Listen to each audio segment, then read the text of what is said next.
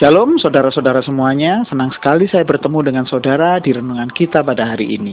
Hari ini kita akan belajar mengenai anak Allah yang benar.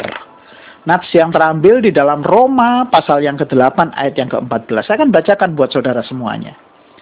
Semua orang yang dipimpin roh Allah adalah anak Allah.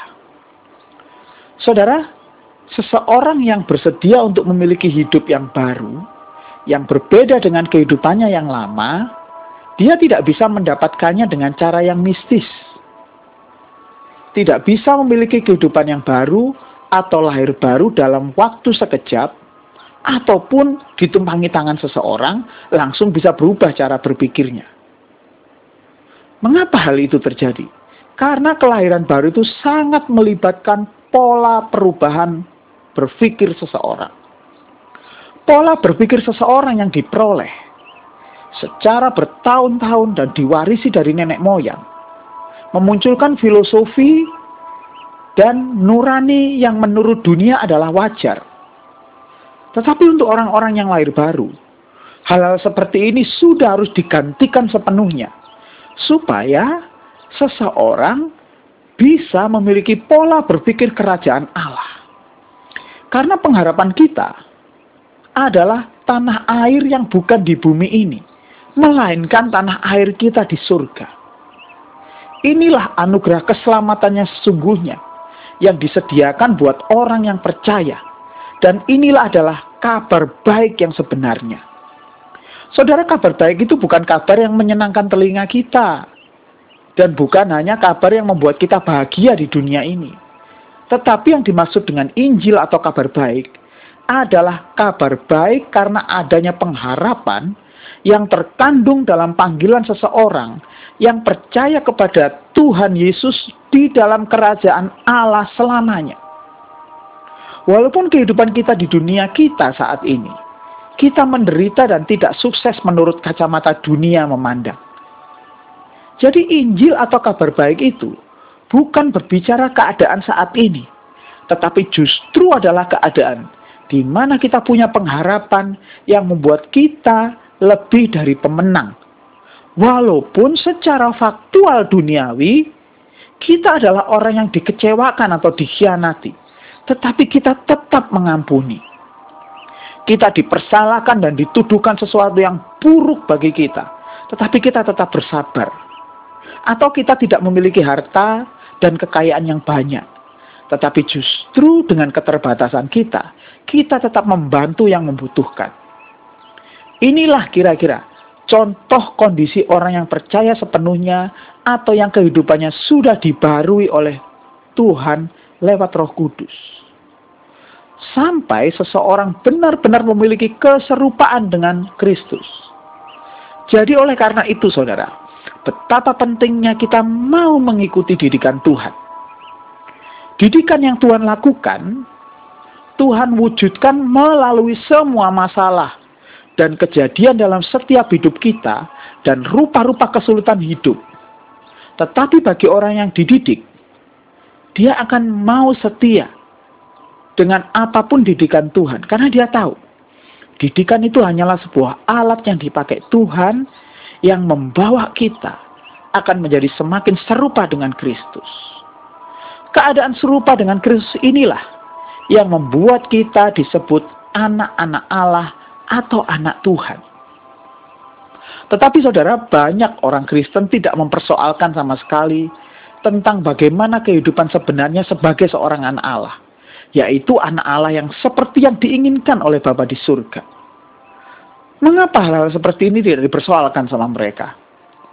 Karena mereka beranggapan dan merasa bahwa menjadi anak Allah itu bisa secara otomatis ketika mereka sudah beragama Kristen. Memang, ketika seseorang percaya kepada Yesus, seseorang bisa disebut sebagai anak Allah. Tetapi kondisi anak Allahnya adalah kondisi berupa status awal dan bukan keberadaannya. Jika seseorang ini menjadi seorang anak Allah yang benar, Terlebih dahulu seseorang harus bersedia mengikuti tuntunan atau didikan roh kudus yang akan membawanya kepada segala kebenaran. dengan sikap taat, setia, dan rendah hati. Oleh karena itu, hendaknya seseorang tidak berhenti pada kondisi anak Allah di status awal, melainkan dia harus bersedia berproses terus-menerus dan kesediaannya untuk dididik. Jika seseorang tidak bersedia untuk dididik Roh Kudus, maka orang ini sudah dari awal tidak bersedia untuk menyerahkan dirinya kepada Tuhan Yesus. Yang artinya, sebenarnya dia tidak percaya pada Tuhan sama sekali melainkan hanya beragama Kristen.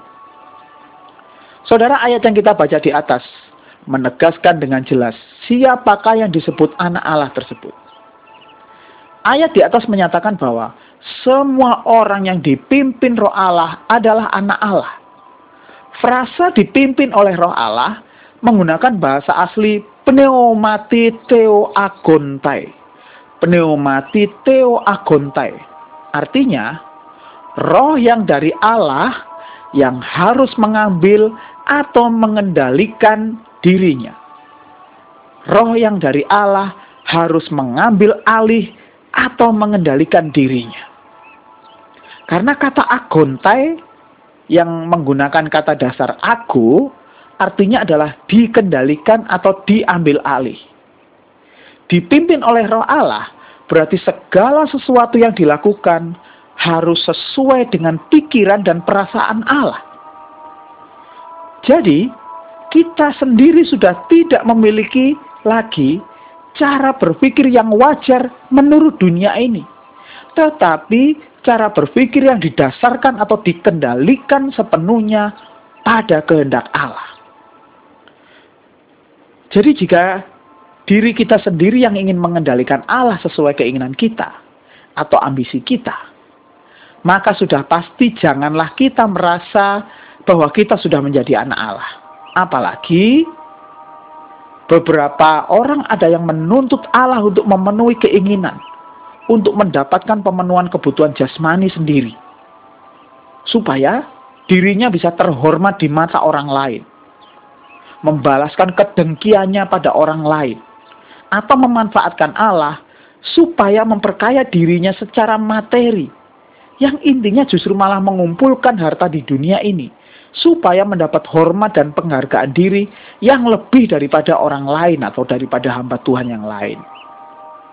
Faktanya saudara, banyak orang-orang yang sudah masuk ke dalam dunia pelayanan pun juga masih menuntut Allah untuk mengikuti keinginannya sendiri. Bahkan tidak segan mereka mengajari jemaat untuk mengikuti cara-cara yang sebenarnya tidak memiliki dasar Alkitabiah secara kuat itu.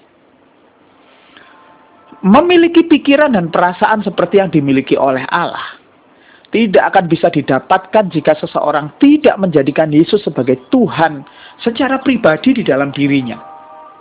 Karena Yesus adalah Allah yang menyatakan dirinya sendiri supaya di mana seseorang melihat Yesus, dia berarti juga melihat Allah yang tidak terjangkau dan tidak terhampiri oleh orang-orang di masa perjanjian lama.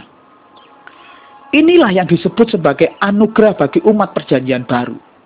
Di mana umat perjanjian baru sudah tidak perlu lagi melakukan Taurat dan hukum-hukumnya supaya diperkenan oleh Allah. Tetapi sekarang umat perjanjian baru harus mau menjadikan Yesus sebagai teladan di dalam kehidupannya. Artinya, seorang umat perjanjian baru tidak bisa tidak harus mengenakan kehidupan Tuhan Yesus Kristus. Nah, oleh karena itulah saudara, penting sekali kita memiliki pikiran dan perasaan Kristus sebagai dasar kita untuk bertindak di dalam hidup kita setiap hari. Kebenaran yang kita miliki sudah bukan lagi berasal dari filosofi dunia ini, tetapi hanya dari pikiran dan perasaan Kristus.